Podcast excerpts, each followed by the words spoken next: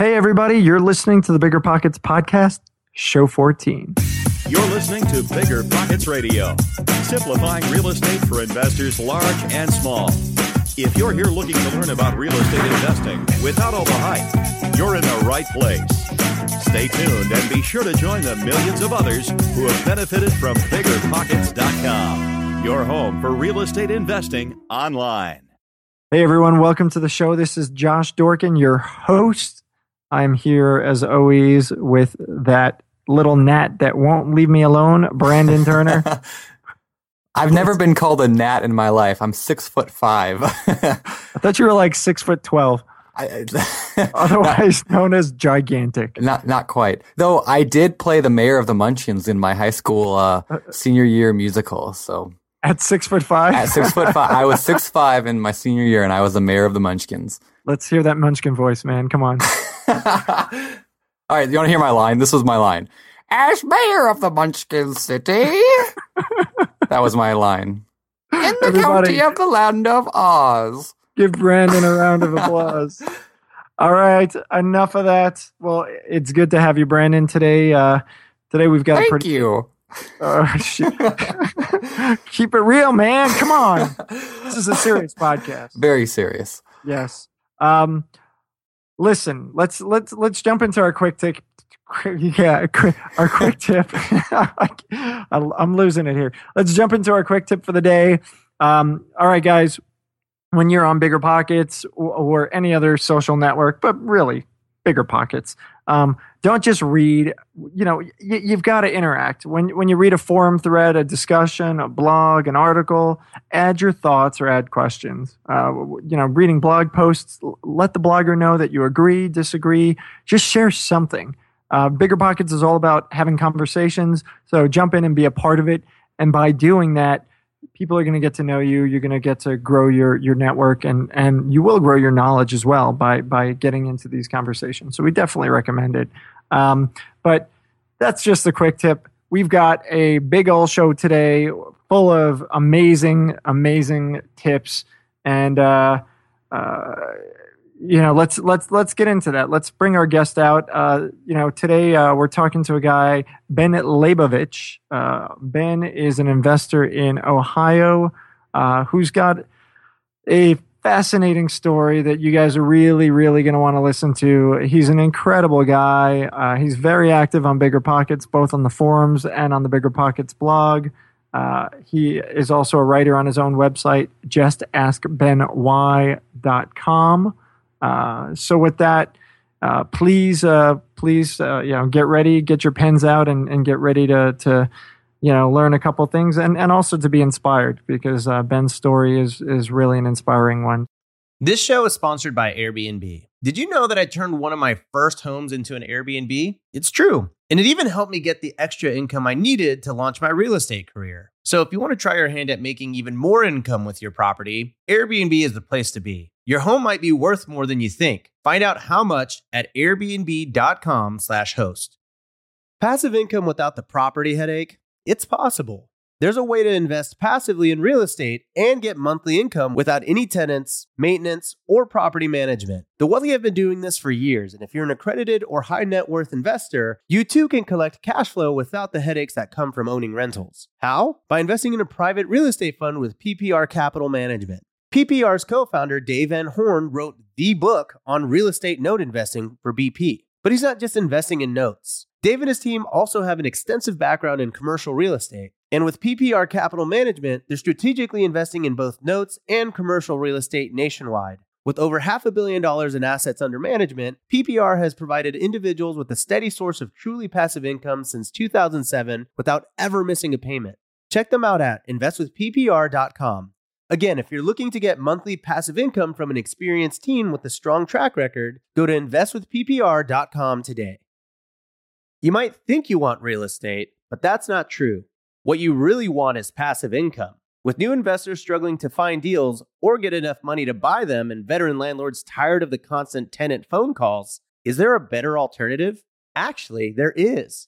Short notes from Connect Invest. Connect Invest is an online investing platform that allows you to easily participate in passive real estate investing, and all you need is $500 to start. Short Notes collectively funds a diversified portfolio of commercial and residential real estate projects across acquisition, construction, and development phases. You'll earn a fixed monthly income without the hassle of owning or managing real estate. Head to connectinvest.com/bp to create your account.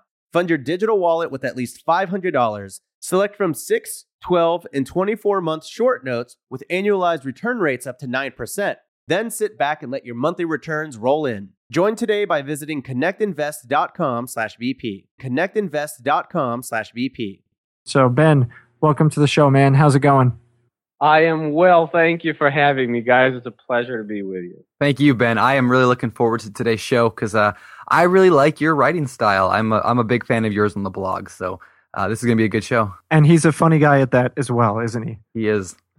He is. All right, man. Well, let's let's get into Ben a little bit here. Ben, what uh, what's your story, man? Uh, you know, you, you're a real estate investor. You you've got a background in in teaching. You know, tell us tell us how it all kind of came together. How'd you get into real estate? Well, uh, this might take a minute, so interrupt me if you have to. I was born, I was born in Russia when it was still Soviet Union. Now, the two of you babies aren't old enough to remember those days, but some of the people listening Are we, will uh, probably we remember. want a Soviet on the show. Do we really want this guy? oh my goodness. I was I'm too a- young. Josh is old. Blood American, please, people, with an accent. Okay, accent. Um, I share a birthday with the infamous Mikhail Gorbachev, the guy responsible for perestroika, the the uh, the, the famous adversary to to America back in those days. He was also Uh, the guy who who helped uh, destroy the Soviet Union. So we're we're a big fan of his. That was the hit hint kind of thing.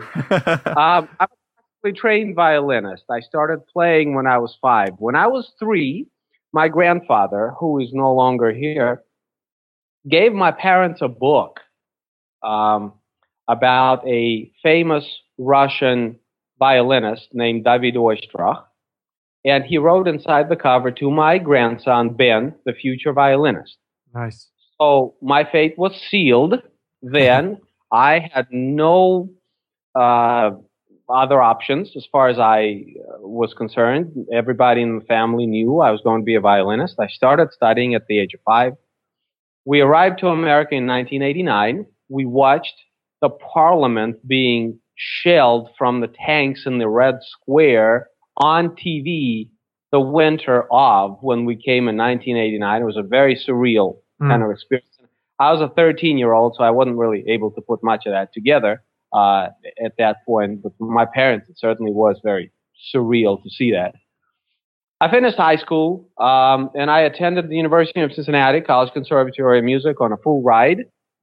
And uh, you know, the undergrad wasn't uh, you know anything adver- uh, anything out of ordinary. I, I, everything went according to plan. In the first year of my master degree program, things happened though that caused me to reevaluate everything and eventually led me to real estate. Okay. So and what, oh, uh, uh, apologies, apologies. Well, I was just going to take you right into what happened. Uh, if it, again, if it gets dragged out, just interrupt me and, and fix me, so to speak. but it's important, I think, for people to hear this because uh, I think a lot of people will be able to relate to a certain extent. Uh, and it's got everything to do with why I do what I do and why I am who I am. That's great. I was sitting on the sofa one evening watching TV and I felt a, a funny sensation in my legs. I can describe it as something between like a tickle and a kind of a buzz feeling. Well, it came, it went. A couple of days later, it came back, and then it was accompanied with some vertigo and um, some uh, kind of loss of coordination in my right arm. Um, by then, I was obviously pretty freaked out. I knew something was wrong. I, I drove to the hospital as quick as I could. I got there. Um, and I can tell you, I remember, I remember laying in the bed. They had done the MRIs a couple days earlier. uh, when when this first happened, I saw a doctor. They did the MRIs, and I was supposed to see him back in a few days. And of course, I didn't make it. I, I made it to the hospital instead. And uh, he, he, was approaching me, and he had those MRI images that I hadn't had the chance to discuss with my doctor yet. He ordered those, and I I'll never forget that look. He he kind of looked up from from looking at the MRIs. He looked up at me and he said, uh, I don't want you to panic, but the images here are consistent with multiple sclerosis. Um, I didn't know what multiple sclerosis was. He explained it to me the way I'm going to explain it to you now. If you think of electrical wiring, there's a copper wire on the inside and then the plastic tubing on the outside. That's what protects the wire. If it gets damaged or cracked or whatever, then then the electrical signal, you know, we have all kinds of problems. We have sparking and everything else. Well, in the human physiology, the nervous system is much the same way. The nerves are covered with a protective sheath. It's kind of a fatty tissue uh, called myelin. And if that gets damaged, then the signals coming from the brain through the nerves to your body get interrupted, basically. And so the sensations that I was feeling, which included things like, by the time I got to the hospital, the, the right side of my face was numb. Wow. Uh, my arm, I lost considerable coordination in my right arm. I, m- my tongue, and this is a little graphic, but it was, it was, it was twisting and turning inside my mouth uncontrollably. I couldn't control it. Oh, wow. It was like having a snake in your mouth. You know, it's, it's, it's, it's a weird feeling. You don't forget it. You don't forget any of it. This Yeah. is why I don't drink because I hate to lose control of my body. It just takes me back to to that time and those feelings. You know, Yeah, not yeah. not having coordination. This is why. You know, this is why. But you know, he explained to me. He said, "We don't really understand MS all that much. It takes very quick path in some people, and others are able to have productive lives for a long time." It's an autoimmune disease whereby your immune system attacks itself. So what happens is my immune system attacks that myelin, that protective sheath, sheathing again, uh, you know, uh, on my on my nerves, and it damages it. And every time it's damaged, that's why I was feeling those sensations, the buzzing and, and the tickling and the numbing and all that stuff. That's exactly why that was going on. Well, when the damage is extensive enough, you start losing control of your body. Yeah. And it's just a question of how long does it take? Does it take two years? Does it take 15? Does it take 30 years? You know, me being a violinist, I'm hypersensitive to fine motor skill. Uh, a lot of people out there have MS and they don't even know it. If it's not a very exacerbated version of MS, then there's a lot of people out there who don't even know it Wow. in you know in my case uh, you know some people are not so good with fine motor with their fingers you know holding little bitty things with their fingers and things like that uh, arguably a lot of them have ms and they just don't know it Wow. okay and it just kind of sleeps dormant but once let's remember i am a violinist. Yeah. i need my arms to work in order to make money in order to make a living in order to be who i was. I've been playing violin since the age of five. It's who i was at what i was. I didn't know anything else. I didn't want to know anything else. So that was kind of a bombshell. So i was i was scared for two reasons. One obviously my health. And two i didn't know what to do next because it you know eventually sunk in that I can't be a violinist, which is the only thing I've ever wanted out Yeah. of life Yeah. is to be a violinist. And you know, it took me a couple of months, six months or something to kind of put pieces together and begin to think rationally. But eventually I did start to think rationally. The problem I was trying to solve in my life fundamentally was income. Because if I can't play music to make money, then I have to have another way of making money. So I started to do research. My research led me to realization of several very important things that I think everybody need to know. According to the IRS and for our practical purposes, there are three types of income, earned, passive, and portfolio. Earned income is where we trade time and skill for income. It's W-2 1099 income. Okay. Well, that was a non-starter because that's the whole thing I was trying to avoid. I wasn't sure how long my body would work for. I was hoping for the best. I was hoping it was going to be 20 years, 30 years, 40 years, but I didn't know how long. So I certainly didn't want to put my financial well-being, uh, well-being on the bandwagon whereby I have to show up, punch the clock, and trade dollars for hours. I just didn't know how long I had. Yeah. Okay. So being that I had an open slate in front of me and I could make any choice I wanted to, I certainly didn't want to make that choice. Okay. Well, that left passive and portfolio, which belonged to the world of investing. So I researched those. Portfolio income is basically a paper asset income. And the problem with it, I discovered two problems really. One, there are very precious few opportunities to make income. Portfolio uh, investing is basically equity investing. Okay, unless you trade, which is a whole another conversation. Yeah. but it's basically uh, uh, uh, equity investing. I didn't need equity. I don't. I didn't care about equity. I still don't care very much about equity. Uh, I cared about income, and so that was a problem. The other problem was is that leverage. There's no leverage in paper assets. In order to have fifty thousand dollars a year at five percent dividend, you need a hundred, uh, a million dollar investment base and you can't leverage it. You have to actually pay a million dollars for it. I didn't have it, obviously.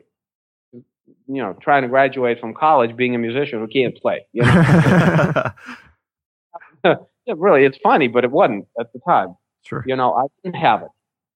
So what were what were my options then? My options were passive passive cash flow, and that's business and investing. And you know, I, I, I I'm a smart guy, but you know most businesses fail in the first five years, and I just didn't want to take those chances. While real estate has been making fortunes, big and small, for as long as there's been dirt. So that's how I arrived at real estate. That's when I understood that one way or the other, real estate was going to have to play a role in how my financial future was going to shape up.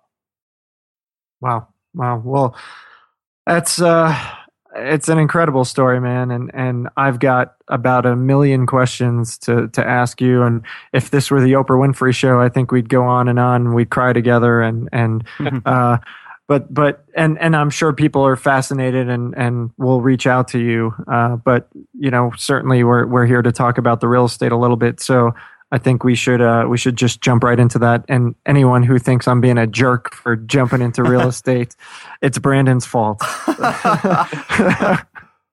um, but we're you know we're we're we're first off, I mean we really are really glad to have you here, and and I mean the story is is pretty amazing, man, and and you know it's it's. uh you know, we all we really do wish the best to you and your family, and and we know how hard the journey uh, probably is and will be, and uh, you know, just up front, I I, I do want to say that you know we we really uh, you know we're here for you. We're here Thank for you. you. I You know, the thing of it is, is is successful people march toward the blazing guns. That's just a fact of what success is all about. And, you know, there are good days, and there are days where I have to play head games with myself. You know, you feel you feel a tickle here or there, and you ask yourself, "What just happened?" Uh, you know, is is everything cool? You know, but everything is cool. You move on. We're we're resilient human beings. You know, it's it's a fact of life, and I consider myself to be very lucky because it could have been a lot worse. And I'm able to be productive. I'm able to have a family, two kids, beautiful wife, and and it's wonderful. Yeah, for sure, for sure. All right, man. Well, then, how did you decide which strategies you were going to focus on with with your real estate investing? You know, you talk about uh, income, so you know, how did that decision come to be? Okay, well, I am a buy and hold guy. I have specific criteria for what I do and how I do it, but ultimately, I am a buy and hold guy, and I prefer multifamily. I don't typically do flipping. I don't do wholesaling uh, and all the rest of it. And only in some specific cases. I'll tell you that if it makes sense with respect to if I have if I have so many write-offs that I won't pay any income tax on a flip, then I might consider doing a flip or something like that in combination of strategies. But by and by and large, I'm not interested in doing those things. So why? Here's why. Yeah, I was gonna say, why don't you? Here's why. Because three reasons. Both flipping and wholesaling is really hard work. I don't think people understand this. I've done enough of it to know it's really hard work. Anybody can get lucky here and there, but to be consistent, it's really hard work. Anyone who tells you otherwise is just lying to you. Come on, here. Ben. It's really easy, man. You just It's really hard work, okay? but apparently this message has escaped most newbies because everybody and their mother, father, and uncles seem to be doing flipping and wholesaling, which brings me to the second reason I don't do it. I believe that I can find fertile ground where Stampede hasn't been yet. Yeah. So while all these guys want to take each other's heads off over there trying to compete for the same REOs, I go I go in a different direction. I zag when they zig. Nice. I, I think it makes sense to me. But fundamentally, you mentioned uh, you know income. I'm in real estate for one reason, one reason only: stable, passive cash flow. That's it. My medical condition demands that this is what I do. I don't want to build a business around something that I'll have to be present each moment.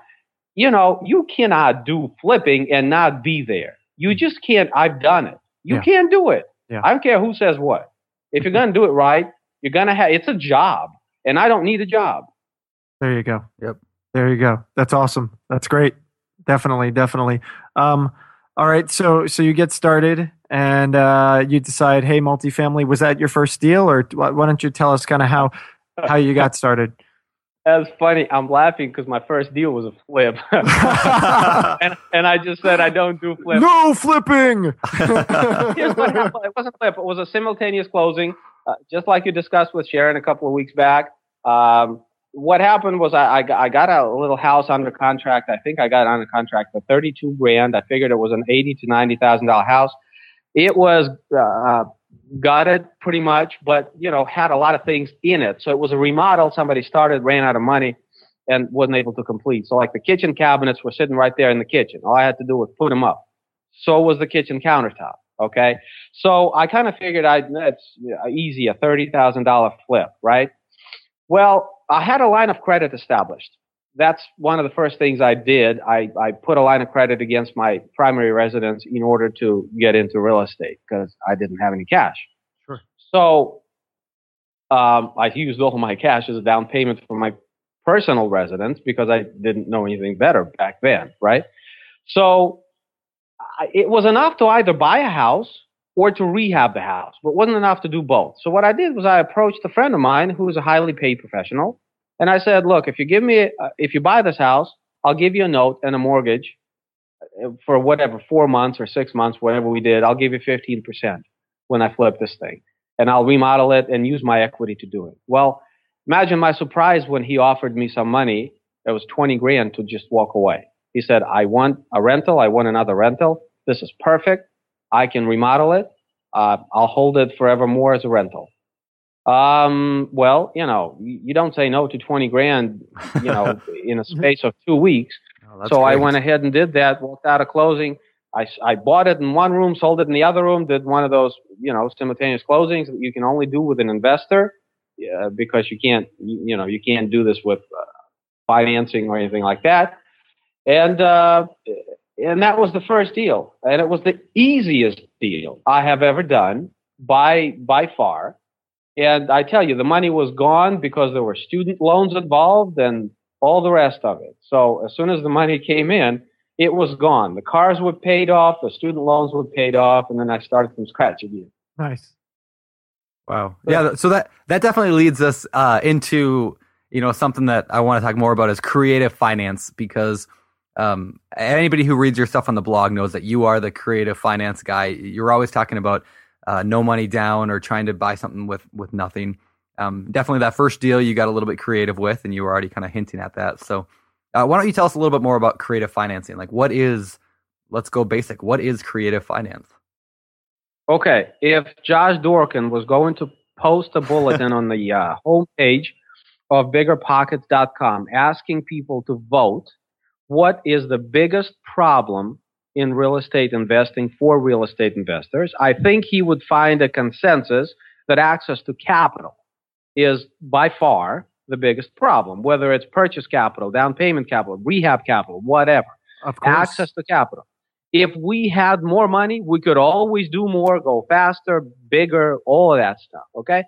So with this in mind, I define creative finance as a combination of tools, techniques, terms, and approaches which allow us to gain ownership of assets without needing cash. Simple. I mean, you can add credit to that because to some extent credit is a problem. So if you can bypass having to rely on your credit, but that's not the biggest problem. That's a problem you can fix a lot easier than access to capital. Okay. So, uh, combination of tools, techniques, terms, and approaches which allow us to gain access, uh, uh, ownership to, uh, to property without access to cash. Now, I have to point something out. I need you to notice that I said ownership of assets. I am fully aware, just as you are, that there are a ton of techniques out there to gain control contractually of property without gaining the ownership. What What are some of those? What do you mean? Lease options. Okay, yeah. Land contract. You know, uh, all of that stuff. Uh, options. Just you know, uh, you can wrap things. You can do. You can do a lot of things. Here's what my perspective on all of that is. I am in this for stable cash flow. Yes, I could lease option and then rent it out. I, I could I could work on the spreads. However, I would be hard pressed to call that stable because a lot of things can go wrong and your response capacity and time is limited when you don't have the ownership of the asset. If you go and put in $20,000 into a lease option, you could lose it. You could lose all of it because you basically you don't own the place. You have an option on it. You have some interest in it, but you don't own it. So as far as I'm concerned, I want the fee simple absolute title to the property. I want the deed. Um, so I, whenever I talk about zero money down or I talk about 100% financing, I'm talking about really buying, owning. I'm the owner of record on, on record of, of this property. So, uh, what is creative finance? Well, you know, coming up with money and ways to buy property. It's basically being Perfect. creative with finance. Thus the name creative finance. okay, so what you know of of creative financing? You know, there's there's various ways to go. Um, ha, you know, do you have a, a preferred technique of choice? Do is is there is there one you know one path that that uh, you utilize most, or or you know, do you kind of does it just depend on the deal? Uh, that's a it's a good question. Um, my perspective on real estate is that our success is a function of our capacity to do certain things. One is to recognize the problem that we can solve. And two is having enough tools in our tool bag to cater a solution. What I don't like is the approach of here's a lease option, here's the paperwork, go and do 10 million of them.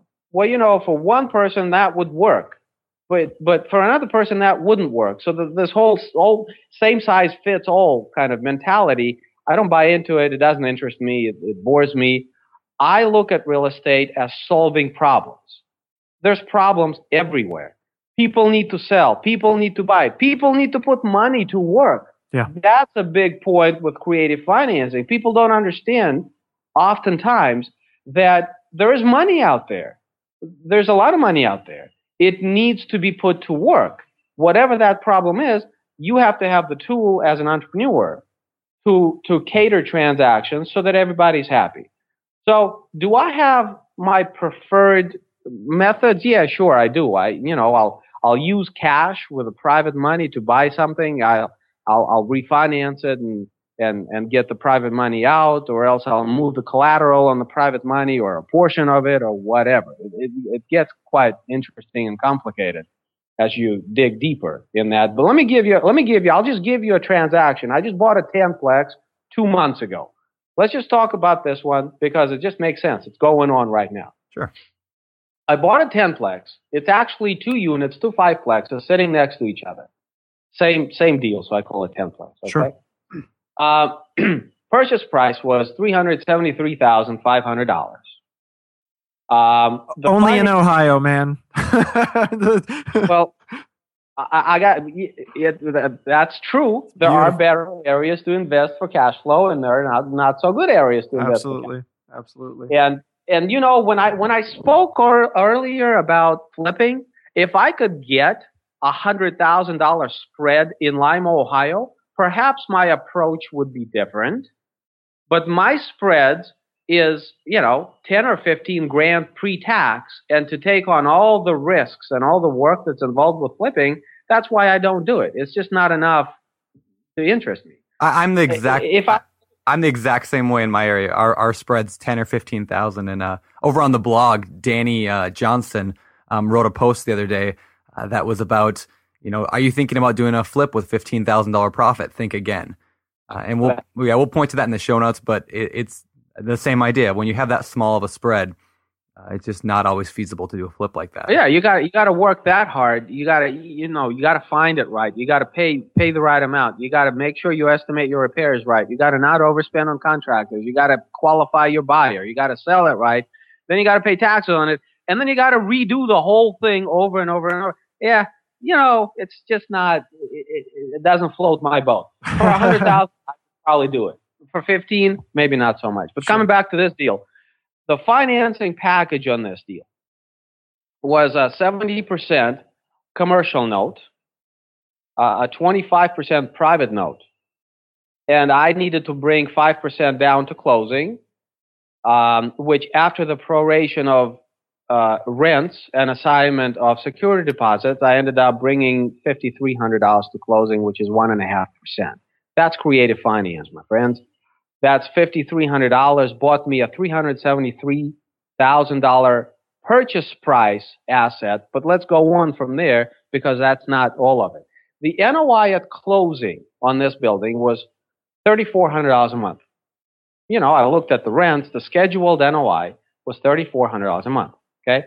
Now I go into this with wide open eyes. I know the building is mismanaged. I'm writing a couple of articles for a BP blog where I'm going to be walking through this transaction. We don't obviously have enough time to do all that. I knew I would be evic- evicting people. I knew that the building was mismanaged. It's not a function of the building itself, where it sits and what it is, a 1980 structure. It- it's the fact of how it was being managed or lack thereof. So I knew I would have work to do. But $3,400 a month is the was the NOI. My cash flow on this building after purchase with my financing attached to it was $1,000. Okay, $100 a door. Okay. There are a few things that I knew. One, rents are too low. Two, the water service, which is separately metered, the previous landlord paid for it out of the rents. He included it in the rents. Uh, That's about $150 a month that needs to be passed along to the tenants. So you better believe that when the leases are restructured, it will be passed along to the tenants. Yep. Three, property taxes on this building are entirely too high. I've applied to have those lowered, and I believe I have a very good chance at having those lowered. So all in all, I bought a building for three hundred seventy-three five with NOI of thirty-four hundred dollars a month, and I believe I can create additional NOI of approximately five to seven hundred dollars a month because there's no additional expenses associated with creating that NOI. First of all, it flows directly to my cash flow. Yeah. So I've just increased my cash flow by 50 to 70%. But let's also talk about something else. I've al- I, I, I think I've already said today that I don't care about, much about equity. It's true and it's not true because I leverage equity. So I want to grow equity so I can leverage it so I can buy more, use the money to make down payments to buy extra buildings. Yeah. Right? So what's the deal with this? You have to know that a building like this, of this character, in this location, uh, commands a 10 cap, which means that most investors will deploy capital based on a 10% capitalization rate. The NOI, such as it was at closing of $3,400, which is a little less than $41,000 a year, should justify a value of 410000 on that building. I paid 373.5. There's a reason. I got a little bit of a discount, nothing much to write home about, a little bit, and there's a reason why, which we can come back to later if you want to. But the point is, I got a little discount. Okay. Now, if I'm able to achieve I should say when I am able to achieve. And this may take two or three years because I have to cycle out leases. I have to obviously spice up the apartments. I have to put new countertops on, put a little money in, right? Okay. Obviously, we have to manage these things, right? You either have money or you have to manage. So I manage.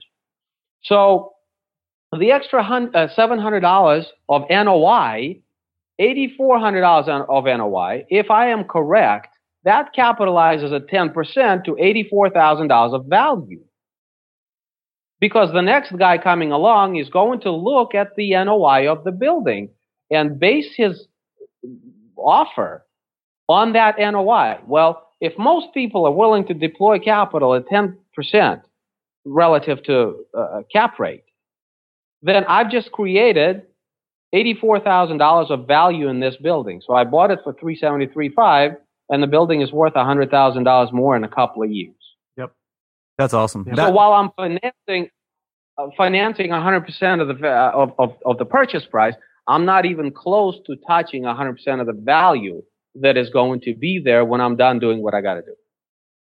You know, this this is definitely one of my favorite things about uh, real estate investing is that exact strategy of finding multifamily properties, adding value, uh, making it worth more money because the value of a property, like you were saying, is based off the income. yeah, if you can if you can add some income or if you can take away expenses, uh, you can add value. Right. Yeah. There, there's well, a, that, that that is on commercial, of course, not you know on on correct a, on a on a house. That, that is exactly. This is yeah. this is why this is the main reason why I stay away from singles yeah. because the you can't increase value of a single all you can do is bring it back to the value that the market establishes for it. Right. Because of course the, the value setting mechanism in the single family market is a comparable market analysis. Yeah. So if you have a three bedroom, two bath house, it could be Taj Mahal. You could put gold toilets in there, but it's a three bedroom, two bath house and the market has spoken. It's decided that in this location, a three bedroom house with two baths and this um, set of amenities is worth in the range of between 150 and 160. You are not going to jump over that meter mark, you know, no matter what you do. In multifamily and in commercial, though, because value is a function of income, more specifically NOI, like Brandon said, by increasing income and by decreasing expenses, we can increase the NOI, which then backs into the value, which gives us a lot more options. So tell us about this deal. How did you actually? How did you find it?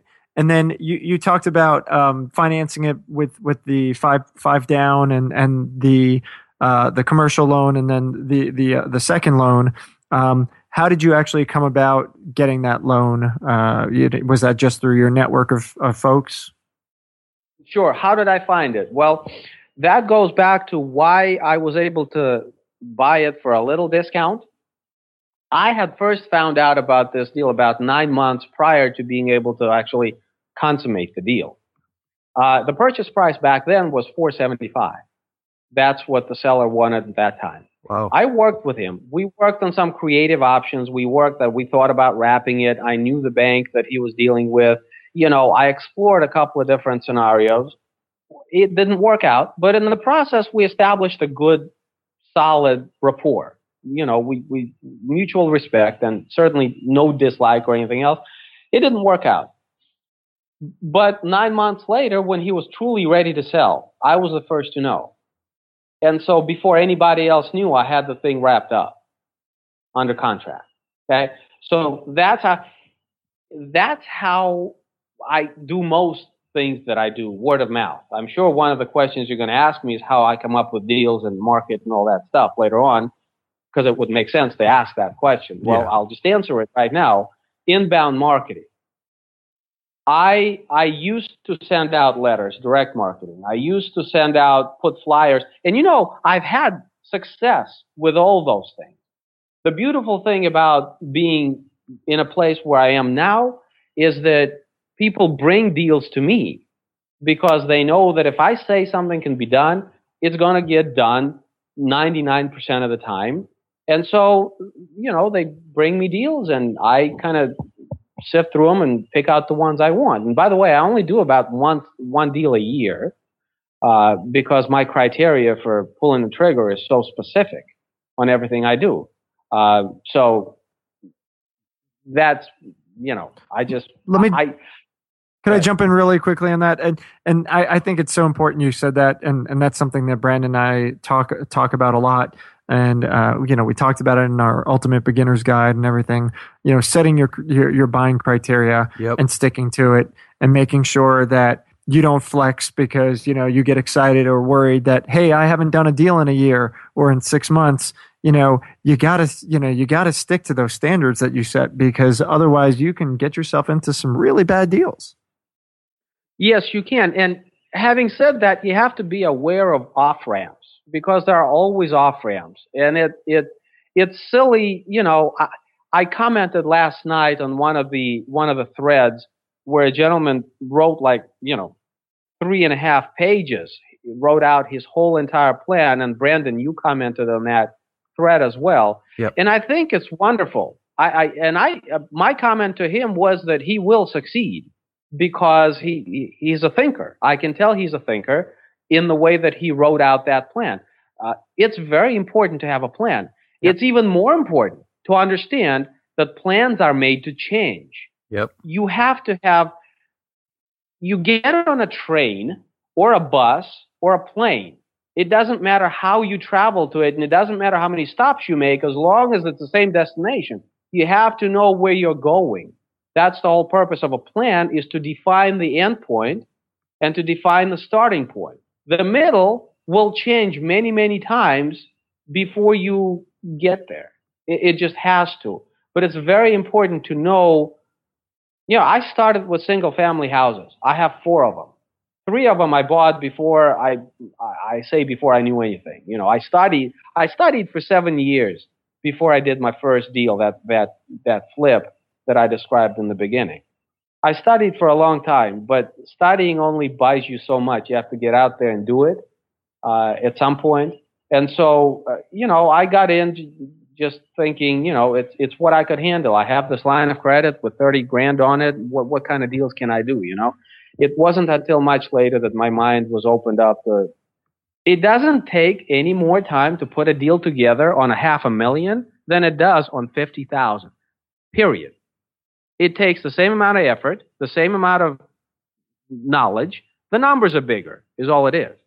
So I'd prefer to buy a tenplex for 375 than to buy a duplex. I just would. Yeah, and I'm, then I'm the same way. of scale. Makes sense. Makes Yeah. sense. Really quick, this is show 14 of the Bigger Pockets podcast. And for those of you who are interested, you can find the show notes at biggerpockets.com slash show 14. But hey, uh, Ben, we, we skipped over something really quick. And, um, you know, uh, you, you talked about the deal. Um, let's, let's really quickly get into the financing and then let's move on to some other stuff. We've got a ton of questions we want to ask you. And, and I have a feeling that this show could be a, a four hour show if, if we let it. Sure. So you want to know um, the private money, the 25% private money, where that came from. yeah. Well, how'd you how'd it come about? Yeah, Um, relationships. Yep. That was a great do you answer. Cool. Moving on to the next question. No, I'm just kidding. but, but, but, you know, it's as short as that. yeah, for sure. I mean, where do you think money comes from? Yeah. I mean, you know, if you don't have it, somebody else does. You got to ask.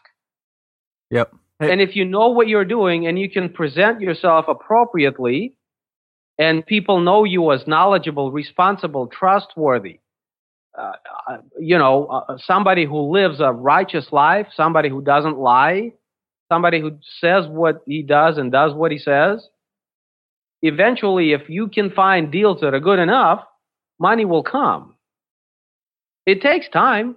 It takes time to develop relationships. Sure. That's why when people get in and say, you know, here's my plan, two years, I just laugh because the plan is great and the numbers are great, but real estate isn't about numbers. It's about people. Yeah. Yeah. Uh, fundamentally, that's what it's about. and the, the, the further I go, the more I understand this reality. Real estate is about people. You get good at solving people's problems, you do well. And if you if you can't solve problems, then then you're out there chasing REOs because yeah. that's the only option you have available for you. What hits the MLS? You know, I haven't bought a thing off the MLS in the past five years. Oh. You know, everybody looks in the MLS. It's that zigzag idea again. Yeah. If everybody's going to look on the MLS, then I better know how to look someplace else. Makes sense. Um, you know, to, to be effective, to be truly effective. Money is the same way. This show is sponsored by Airbnb. Did you know that a long time ago, before I ever started my real estate business, I turned one of my first primary residences into an Airbnb. And that's the extra income that I needed from Airbnb that gave me the confidence to go out and work for myself and eventually quit my nine to five job. And now I have dozens of Airbnbs all over the country. I've even partnered up with the old David Greene on a recent property in Scottsdale to take our portfolio to the next level. And of course, we host it on Airbnb. But you don't need to be a full time real estate investor to start on Airbnb. As a matter of fact, I was self managing 10 properties while working my 9 to 5 job, so I know anybody can do it. Think about it this way you're looking for extra income and going on a vacation. Wouldn't it be great to rent out your space and let your property pay for itself while you're gone? I did this one time. I pitched my wife and my roommate, because we were house hacking, on the idea of renting out our home, and it paid for all of our expenses on a trip to Mexico City. So go and give it a try. It might just change your life, just like it did mine. And I really do mean that. Your home might be worth more than you think. Find out how much at airbnb.com/slash host. Remember when you had to pay to get a lead's phone number? It was like the dark ages until Deal Machine made skip tracing a thing of the past. Now, with your Deal Machine plan, you'll get unlimited access to phone numbers and contact information for no extra cost. That's right, get high quality, reliable information trusted by leading financial institutions, all fully compliant with the federal Do Not Call list. Explore over 150 data points, including age, gender, marital status, occupation, and a ton more. Trust me, this is the data you need for off market deals. With new filters, people flags, and color coded phone numbers, lead management just got a ton easier. Ready to step up your investing game? Sign up for a Deal Machine plan today and gain immediate access to this unlimited treasure trove of contact information and phone numbers. Just head to dealmachine.com/bp. Transform your lead generation and deal making strategies with Deal Machine. Sign up today and start exploring the unlimited possibilities at dealmachine.com/bp. You're trying to close on your next rental, so why is your insurance company dragging its feet? With long lead times and never ending paper forms, it's no wonder it takes forever to finally get a policy. Modern investors deserve better. They deserve steadily.com. At steadily.com, you'll get fast, affordable landlord insurance available online 24 7 in just a few clicks. You can even get next day coverage, which takes just minutes, by the way, to obtain. And you can do it all from your phone. Steadily was founded by landlords who created insurance products tailored to the unique needs of this industry. It's their sole focus, and that's why landlords nationwide consistently rate them 4.8 out of 5 stars. So whether you've got a single family, short term, or multifamily portfolio, steadily.com can secure the best coverage at the best price to protect your properties. Discover how Steadily can save you both time and money on your rental property insurance. Visit steadily.com for a commitment free quote tailored to your needs today. All right, so you've got this portfolio and you know you want the portfolio to start generating cash flow which it does um, and you know you're talking now about this 10 unit building and you've got other multifamilies with lots of units. Uh, who manages your portfolio? And uh, in, in, terms of the, the tenants and the day to day is that you? Yes i manage my own portfolio. Okay. I i i um, i believe that i'm paying the the dues so to speak. I have no illusions about uh, what it means to be a hands-on real estate investor. Now, in saying that, you're never going to find me on an end of a, a lawnmower. You're never going to find me with a hammer or anything like that. I hire everything out that has to do with maintenance of my units. However, I do do the management myself. Um, that may be something that I will change my opinion on as time goes But my idea about this, and remember, I have kids.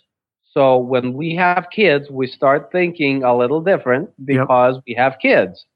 So our perspective changes. But I, I, I am trying to be out there to build systems. And it's difficult right now because, you know, I have 28 units. Um, it's not really large enough to really be able to hire full-time people and eh, eh, you know build systems that way.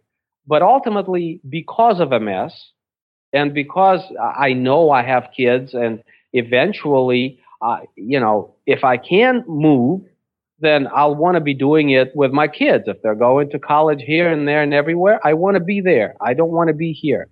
That requires me hiring training and managing managers i'm not suggesting that i'm planning to be there myself all the time. However, I do have to take now time to work very hard to establish systems whereby later on I could train and plug people into those systems to run the portfolio for me. You know, it's it's interesting because frankly, I, I don't think I've ever spoken to somebody uh, on, on, the topic who's in in your situation, and and uh, you, you know, obviously the the uh, you know the path that you face is is a you know a scary one uh, and and a, a, a, horrific one and and you have to plan ahead um, because you know there there there there's a kind of a given path and and uh, right. um, the at least I have to make the assumption right. of the given path because you know that's what the doctors are saying. Right. It's a matter of time I can't function with that in mind, Josh. You need to understand that. I have to look past that. Right. Well, that's not my point. My point is, you know, there's so much value in that, I think, for other investors who may not be in your situation, you know, who, who, you know, I, I think people need to look ahead. And, and I think that's one of the things that, that I see the most with, especially the newer investors, but even, even folks who've been doing it for a little while, you know they they don't look five years ahead. They don't look 10 years ahead. And you know by you creating those systems and by you saying hey you know in the next x amount of time i'm going to need to transition this from me to somebody else so i've got to you know establish um, procedures and processes to make that happen you know you're you're setting yourself up for success. And and so i just you know i just want to make that point where I think it's just really important that people do that and and get that plan together because you know not only the the written plan that you know as you said might change, but being able to systematize your business to the point where you can you can aim it towards uh, the the future. And and you know you should always aim for the stars because even if you miss, but you get somewhere close, you're going to be a whole lot better off than otherwise you would have been. So, you know, I think my portfolio needs to be 120 units in order for my life to do what my life needs to do. You yeah. know, if I don't get past 70, you think I'm going to cry too much about it? No. That's going to be enough money for my wife and I and my kids and everything else. Uh, but we set goals so that we have a point, a measuring stick. Yeah. It's a game. It's all a game. For sure. I would, sure. I would and, say the same thing. Yep. Yeah. I have a manager that I hired, not a property manager, but just a, I have a maintenance guy that lives um, at one of my properties for free in exchange for taking care of the units. And that that change, like fundamentally, um, changed my entire um, like investing uh, business. I mean, it was like the best thing I've ever done because all of a sudden it freed me up because I was doing I was doing the hammering and the screwing in the light bulbs. I was sure. doing everything before. And a couple years ago, yeah, I hired this guy, and I mean, yeah, my my role shifted. Now I'm the managing. I'm managing the manager, like you said. But it, right. it, it frees up my time. Like ninety percent of my time is freed up now to do other things and to find new properties and new um, new adventures. So.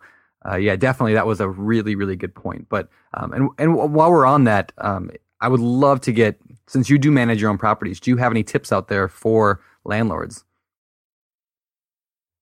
Um, I you know, here I am in the car. I'm going to look at a property. As I pull up, I open the door. I ask myself, would I want to be here? Would I want to live here? As I walk into the building, the front door, I ask myself, would I want to live here? as I walk into the apartment, I ask myself, would I want to live here? Because for me, if I don't want to live here, then I'm going to have the hardest sales job ever. And I don't want that job. Yep. I want my units to attract people. I want the units to sell themselves. I don't want to be out there trying to sell my units. Yeah. You know, I haven't placed an ad in the paper in the past six years. I have one unit that's an efficiency unit attached to one of my buildings that's in the back, nobody knows about. That's the only unit I ever market. I stick a sign in the front of the building. Maybe I put an ad on Craigslist. That's it. Just because people want to be there. It's a much easier job to landlord if people want to be there. You don't have to convince people that's good for them to be there. They already know they want to be there. That's why they call you. So the biggest tip I can give is exactly that. I don't, you know, I, I don't buy anything that I wouldn't want to live in myself. The second tip is know your market. Before I bought this tenplex, I knew what the rent should be. I knew what the expenses should be. I knew what's acceptable in my market. I knew the cap rate. I knew all of that stuff. Yes, I had to study this building in order to place it within the fabric of what the market is but I already knew the market. So it wasn't a new thing to me. Okay. So I think a lot of people make that mistake. They look at a building and they don't look at it from a prism of the market at large. You have to know what your market is to be able to recognize opportunities quickly. And Absolutely. that's, you know, that's, that's the key. And the third thing is, I think you have to treat people with respect, whether it's your sellers, your buyers, your tenants, uh, you have to treat people the way you would want to be treated. Um, I wouldn't expect anybody to live in a unit that I wouldn't live in myself. That's just one way of me saying I'm trying to do for you what I would want to do, have done for myself. Um, I pride myself on fixing things very quickly if they break. I, you know, I don't procrastinate on those things. I pride myself on being respectful. Now, I do manage very uh, you know, iron butterfly kind of thing, you know, gentle and yet I know exactly what I need this building to do. And I know exactly how I need people to behave around this building. And so, and, and I make sure that it's known that people know that uh, but just the function of what the building is is going to go 90% of the way to establishing this in the first place. I think I wrote a couple of articles, you know, it's not my fault they keep trashing my unit or something like that for, for a BP blog a while back. Sure. You know, and that's, that's the concept. No, know your market. Treat great. people with, it's not to say that you can't be a, you can't be a putz, but it catches up to you. You know, you can, you can do it for a while and you can screw some people and, and maybe, you know, but eventually this business is about reputation. And eventually it catches up to you and you'll find it difficult to stay on top and to consistently do good business. Hmm. No, that's great. That's great. Well, so we're we're starting to come to to the close here. Um, really quickly um, on on uh, on cash flow. Yeah, that's that's kind of the the core of your of your um, path. Um, beyond the importance, we we all kind of figure why cash flow is important. Um, how do you go about uh, determining if something is going to cash flow? You know, what what's your you know what what's the most? I I'd say you know the obvious are rents and things like that, but you know what are the things that sometimes slip by people that that you think um, you know, but in particular newer investors uh, should look out for? Well. I only buy a few things because I'm very aggressive as far as cash flow. Uh, and I have to tell you, I've overpaid for property before. Sometimes there are there are times when the purchase the purchase price is only one of the negotiable terms that establishes value in a real estate transaction. It's only one. There are many. There's a ton of them. Sometimes it's advantageous enough to pay more uh, in terms of purchase price if you you know if, if something else is working right for it. But in terms of cash flow, you know, if you get onto BP most people probably would agree that in a multifamily situation, $100 a door is kind of a reasonable benchmark to take action on. $100 a door. Of course, that presumes 25% down. In my world, under 100% financing, $100 a door. Minimum. Yeah, I'm the same way. Exactly. Now, if I can, if I can do that, under a now, uh, you know, uh, people say, well, you know, aren't you concerned about 100% finance? Well, we talked about that. You know, 100% of the purchase price is not the same thing as 100% of the leverage. Yep. 100% of the, you know, the, the equity in the building, especially if you have expandability options to build that equity quickly within two or three years. So uh, my benchmark is $100 a door under 100% financing. Yeah. And I, I think there's you know some of some of the big guys on BP from back in the day like Mike Ohio and stuff. The you know and they the whole fifty percent rule thing. You know a, a lot of that does actually presume hundred percent financing and hundred dollars a door, which is really hard to find in a lot of markets. Um, but yeah, you're right.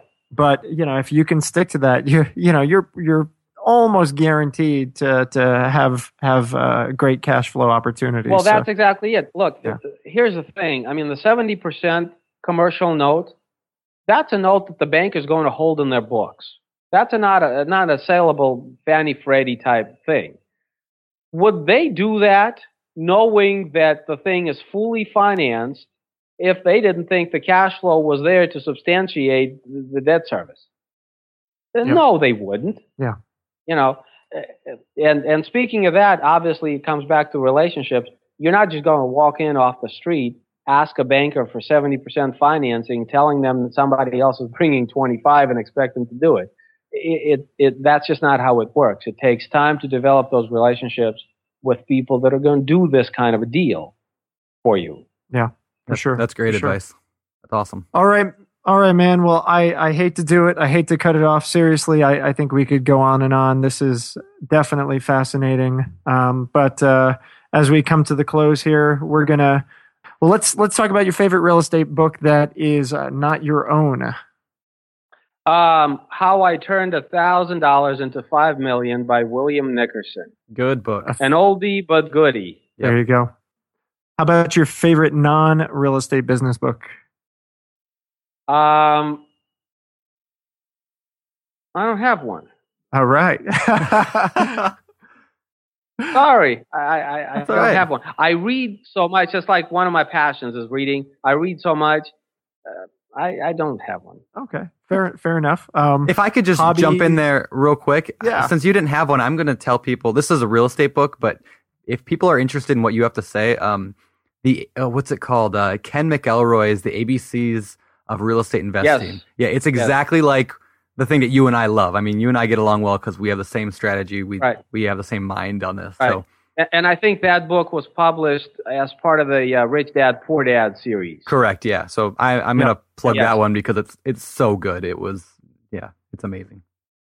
Brandon, you're not right. a guest, man. Come on. uh, how about how about hobbies? Obviously, uh, your kids, uh, I would presume, would be one of your hobbies. Spending time with them. And anything else? Um, my wife and I enjoy ballroom dancing. Oh, okay. Uh, specifically Latin dancing. Uh, we like that a lot. That's something we do for ourselves.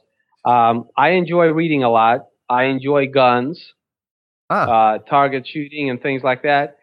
And I enjoy motorcycles. In fact, I had a big burly black VTX 1300 cc's Honda motorcycle. Nice. My wife sat me down when the kids were born and said, I worry about a lot of things. I'd appreciate not having to worry about you killing yourself.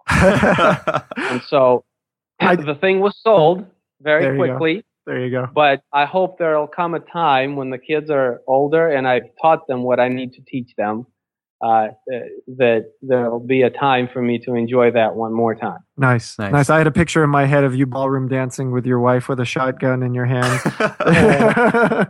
on top of a motorcycle. On top yes, of a motorcycle, exactly, exactly. All right, Brandon. All right. I know you've got your uh, your famous uh, question here. All right, last one. Um, so in this in this business, there are a lot of people who come and go. I mean, you see them every day on Bigger Pockets. So, uh, what sets apart the successful creative investors from those who uh, just come and go and disappear?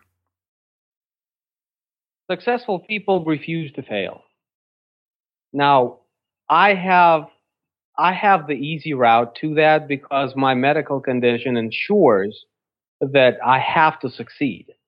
That's a choice that life has made for me. A lot of other people have a much tougher path in that they have to make that choice for themselves. But that choice is what keeps us in the game because real estate is really hard and you want to give up many, many, many times before you succeed. And you have good days and you have really bad days. And what is it that's going to help you hang on? That's going to keep you in the game? Because staying in the game is the main part. So successful people refuse to fail, not just in real estate, every place else. They just refuse to fail. Successful people are more willing to live outside of their comfort zone. Um, to achieve extraordinary results, we have to take extraordinary actions. If we keep doing the same things that we're used to doing, which is what's comfortable, we'll achieve the same comfortable results. But if we want more out of life, then we have to step outside the comfort zone. And successful people will tell you that the norm is outside the comfort zone. Hmm. Comfort zone just doesn't even happen. Wow. For successful people. Yeah, that's awesome. Pre- preach it, Ben. Preach it, Ben. That's I mean, more sound bites out of this out of this one than than uh, I I think I could remember.